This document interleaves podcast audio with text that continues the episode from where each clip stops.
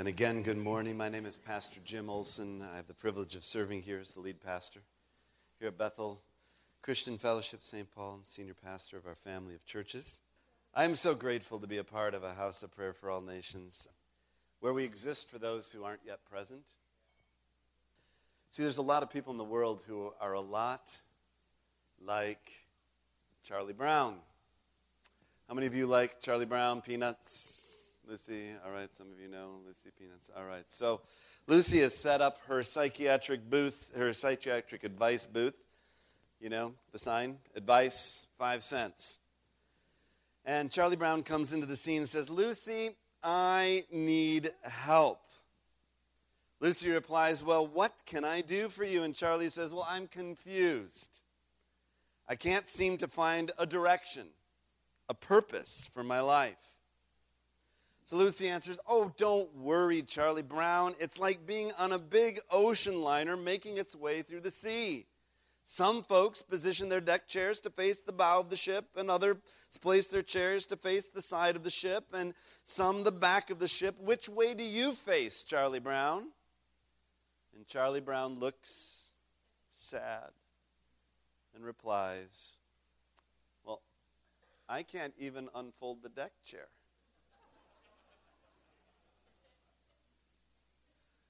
So, this morning I have a word of encouragement to those of us who have problems unfolding the deck chairs, which can happen.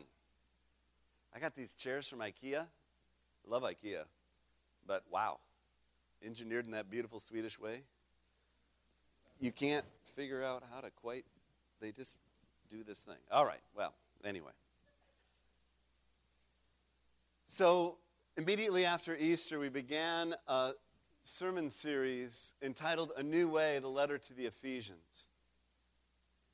And in this letter, Paul gives to us a vision of a purpose that is larger and greater than we are. He gives a picture to us in the first three chapters of that book. He gives us a glorious vision of the character of God and the purposes of God as it is released through the life of his people. And then starting in chapter 4, he kind of flips the page from who we are to what it is that then we are invited to do. And it's that that we've been focusing on and will be continuing to focus on through the remainder of this series. A couple of key scriptures that I want to remind you of, specifically on the section that we've been uh, working through over the last few weeks, comes from Ephesians chapter 4. In Ephesians 4 1, he says, so I urge you, therefore, in view of all of this, he says, to live a life worthy of the calling that you have received. In other words, I want you to live your life consistent with who you are, because when you know who you are, you will know what to do. And just a few verses later, in chapter 4, verses 22 to 24, he says, You were taught with regard to your former way of life to put off your old self which is being corrupted by its deceitful desires, to be made new in the attitude of your minds, and to be put on the new and to put on the new self, created to be like God in true righteousness and holiness. So here's the takeaway for this in terms of our new life. We are no longer to be conformed in character and conduct to our old life. Neither inside or outside are we conformed any longer to that old life. We experience conversion when we definitively and permanently put off our old life in order to put on our new life.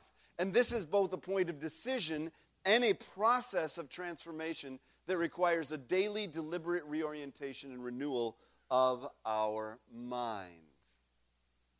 Now, in chapter 5, Paul goes on to give us even further instruction of what this new life looks like. He says, Follow God's example Literally, it says, be imitators of God. Mimic God. The word in the Greek is the same word out of which we get mimic. Mimic God, therefore, as dearly loved children, and walk in the way of love, just as Christ loved us and gave himself up for us as a fragrant offering and sacrifice to God. We, that's you, that's me, all of us, are to reproduce the family likeness of God our Father, patterning our lives according to his self sacrificial love. Jesus reproduced that likeness perfectly and is the example for us to follow.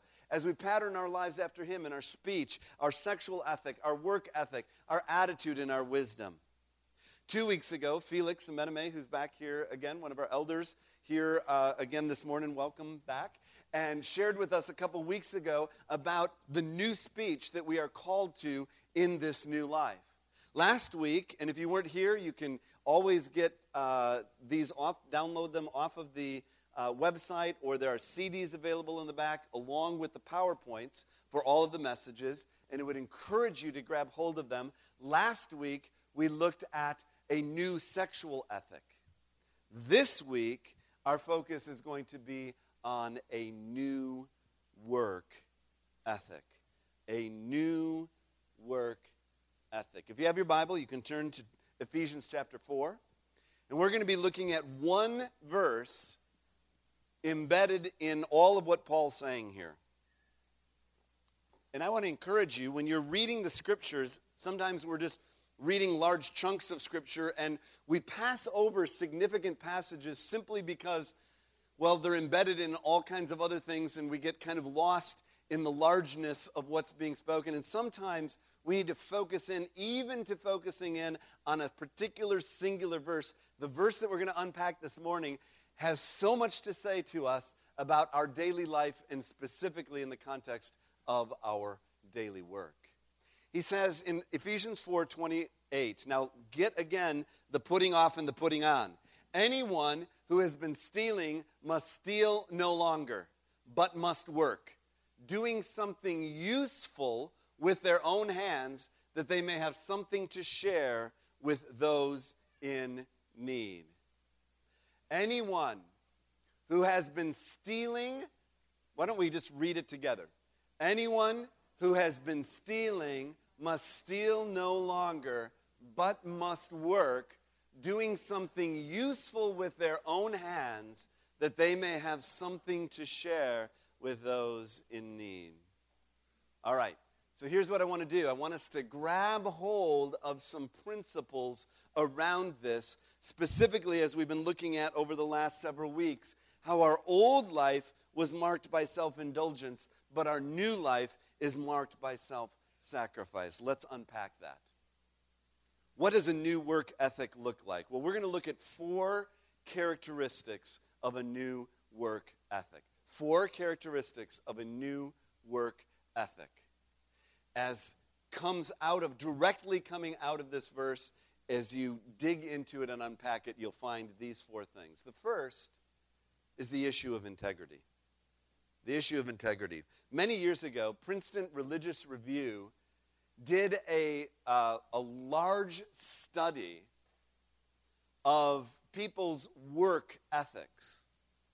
And what they found, and this, this had to do with things like calling in sick when you're not sick, um, using uh, company uh, you know, resources inappropriately, not just, you know, embezzlement, but I mean even small things like taking uh, uh, office supplies or doing things like that, or all, all kinds of, it was a whole range of different things. And what they found was, what, one of the things that they found which was absolutely startling was they discovered when they did this study, they found that there was no discernible difference between workers who were attenders of church and workers who were not in terms of their work ethics. Now, I don't know about you, but that's startling information to me. If there is no discernible difference, then have we truly put off the old life and put on the new life? Because if we have put off the old life and we've put on the new life, then that needs to be expressed and reflected if we're going to reproduce the likeness of the family of God, then that if, if there's one place that we spend, you know, more time than almost anywhere else in our life other than perhaps in our homes, it's our workplaces, our school. And if if we're no different, I mean, if we're cheating, if we're um, uh, sort of deceitful in, in, in our work ethic, then how on earth are we going to show light in the midst of darkness?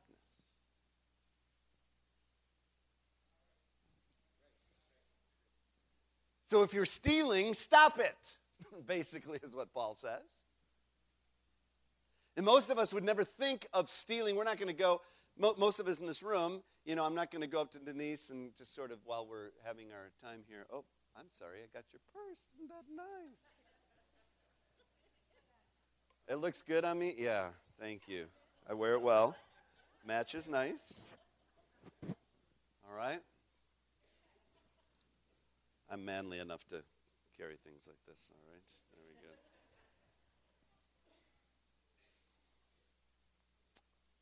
But that stealing doesn't just mean picking somebody's pocket.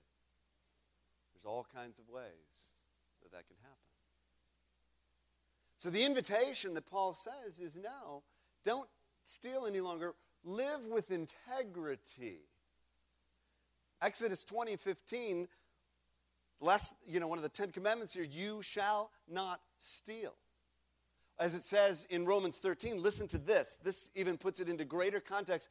The commandments you shall not commit adultery, you shall not murder, you shall not steal, you shall not covet, and whatever other commandment there may be are summed up in this one command love your neighbor as yourself. Love does no harm to a neighbor, therefore, love is the fulfillment of the law.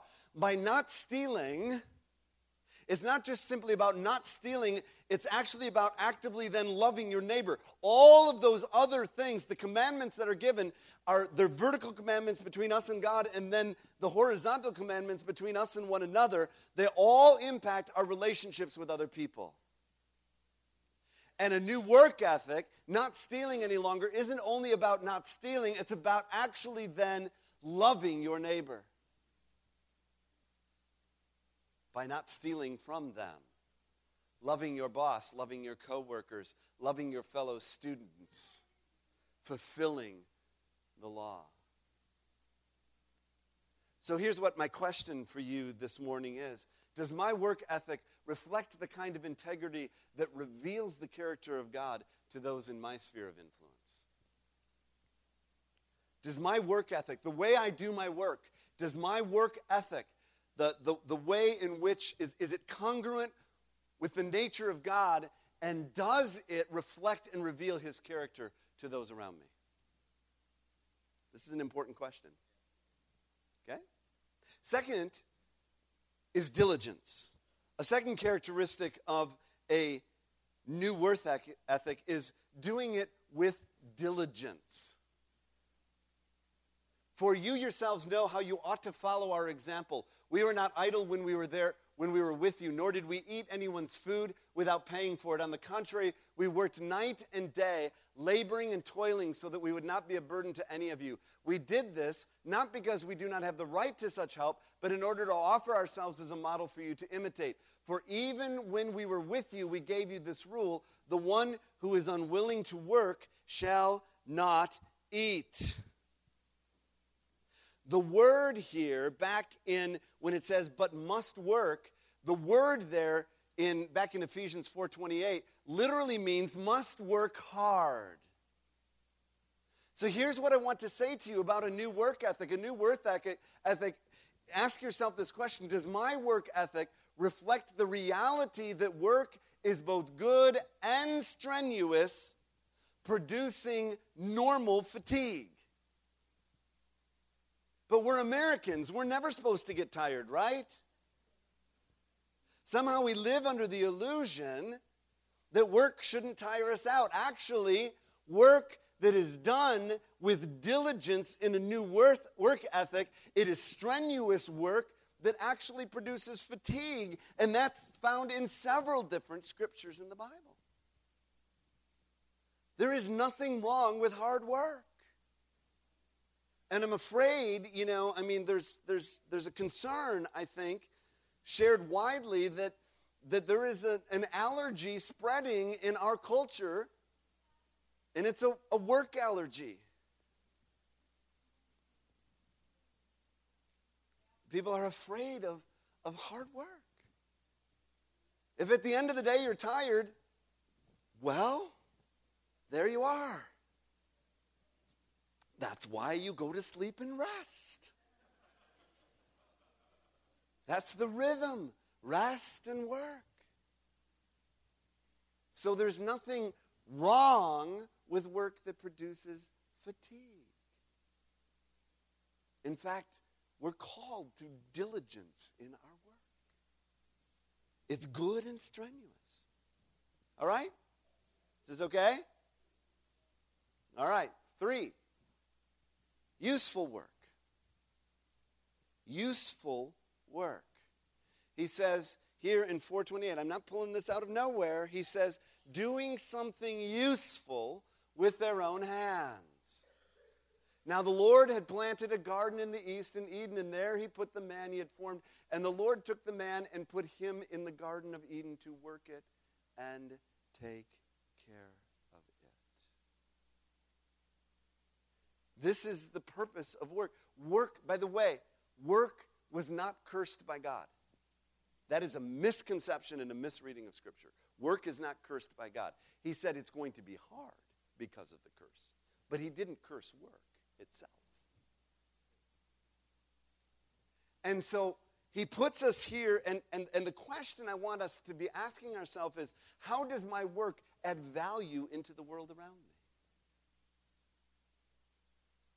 And for some of us, we might have to work at that just to, to contemplate and reflect because let me tell you, this will energize your work in a brand new way when you begin to discover how does my work and what I do add value into the world around me. Now, for some of you, that's going to be fairly obvious. So I'll pick on a couple of you that I know well. So Marilyn Lauer is a wonderful physical therapist, okay?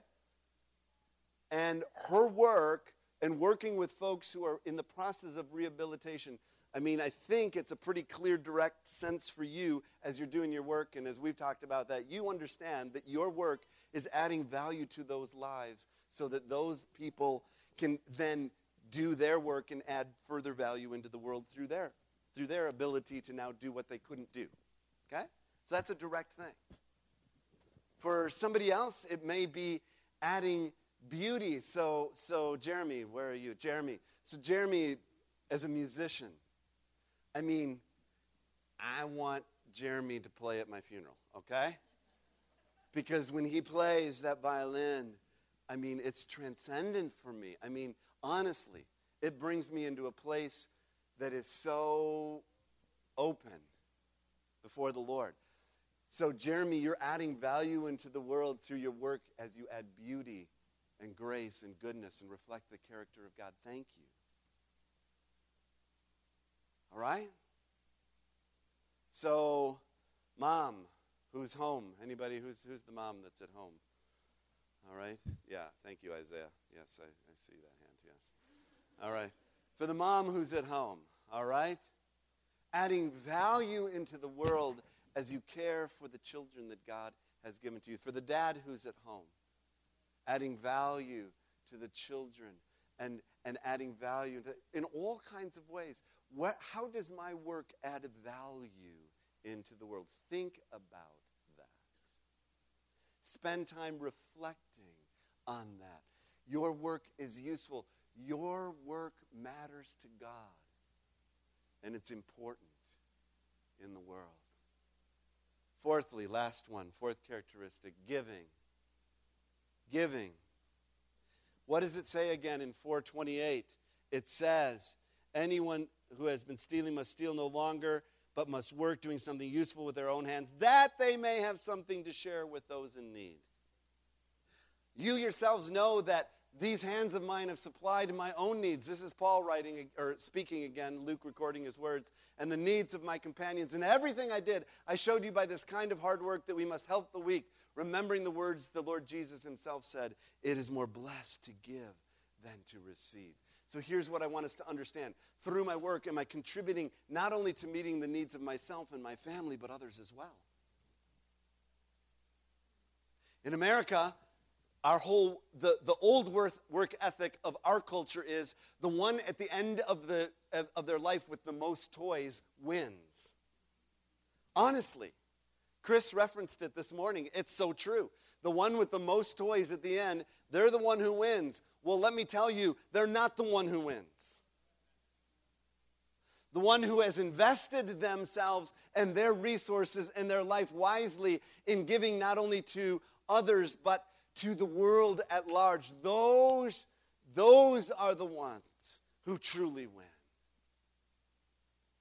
It's one of the beauties, again, of Mo and Marla and, and their life and their story and the conversations I get to have with them about what they've done with their life and their golden years, sowing themselves back out into the world. We honor that. We bless you. And whatever that looks like in your life and in their life and in our lives. But it's that conscious decision to give ourselves away to others. All right. Bringing it in for a landing. How do we live a new work ethic? I'm condensing things here for the sake of time. But hopefully you're catching the message. Did you catch the first four things? Did you hear those? Integrity. What's the second one? Diligence. What was the third one? Useful. And what's the fourth one? Giving. That's, that's work that's worthwhile. So let's go a little deeper for just a moment as we close. Colossians 3 22 to 24. Slaves, obey your earthly masters in everything, and do it not only when their eye is on you and to curry their favor, but with sincerity of heart and reverence for the Lord. For whatever you do, work at it with all of your heart as working for the Lord, not for human masters, since you know that you will receive an inheritance from the Lord as a reward. It is the Lord that you are serving. So I want you to, to grab hold of these three things as we close. This is what it means to live out and live this new work ethic. You are working for a new boss, and his name is Jesus. In fact, here's a really interesting thing that I discovered as I'm, I'm, studying is that the Hebrew word abad and the, and the, and the Greek word liturgian, or which we get litur- liturgy, those words in the Hebrew and the Greek, the words can be translated both from the Hebrew and from the Greek work or worship. The same word. So when we call, you know, in, in a liturgical church, we call, or the liturgy, you know, we're, we're a, a, low church as, as, opposed to high church in terms of our liturgy, but we have a liturgy. We have a way that we go about. Liturgy literally means the work of the people. It's the work of worship. Well, the work of worship doesn't only happen in the two hours that you're present here on Sunday morning. The work of worship happens in the rest of the 166 hours as well of your life. So somehow we have to stop compartmentalizing between Sunday and Monday and build that bridge to recognize that whatever it is that we're doing that's useful work for Him, that we're doing diligently and with integrity to give, all of that is for the Lord. Whatever you do, whether in word or deed, do it all in the name of the Lord Jesus, giving thanks to the Father through Him. Everything that you're doing, whatever it is.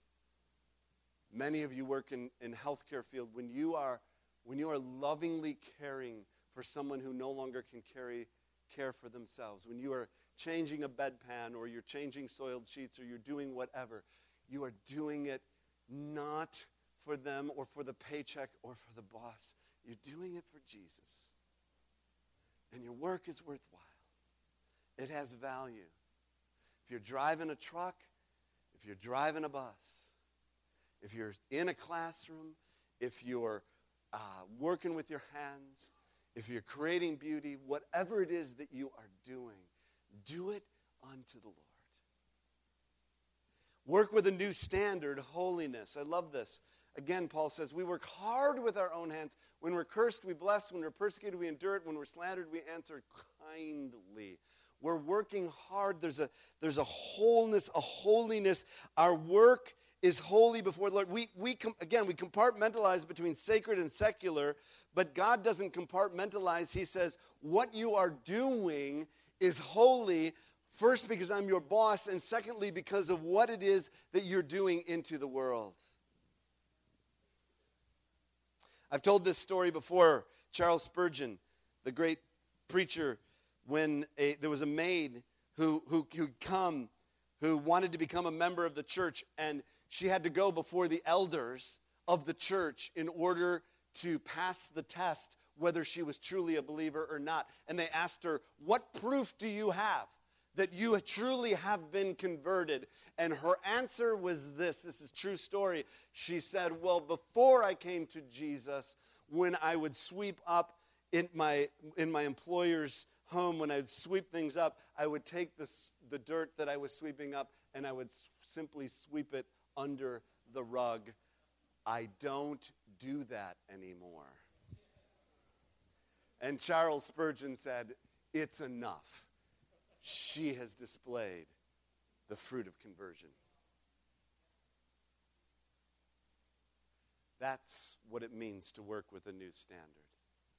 And finally, we're working for a new paycheck, and that paycheck is called contentment. Contentment. Ecclesiastes chapter 5. This is what I observe to be good that it is appropriate for a person to eat, to drink, and to find satisfaction in their toilsome labor under the sun during the few days of life God has given them, for that's their lot. Moreover, when God gives someone wealth and possessions and the ability to enjoy them, to accept their lot and be happy in their toil, this is a gift of God. They seldom reflect on the days of their life because God keeps them occupied with gladness of heart. I want to be occupied with gladness of heart. And I confess it's hard. And it's hard in this culture because we live in a culture of discontentment. That's what marketing is about to make you discontent with what you have.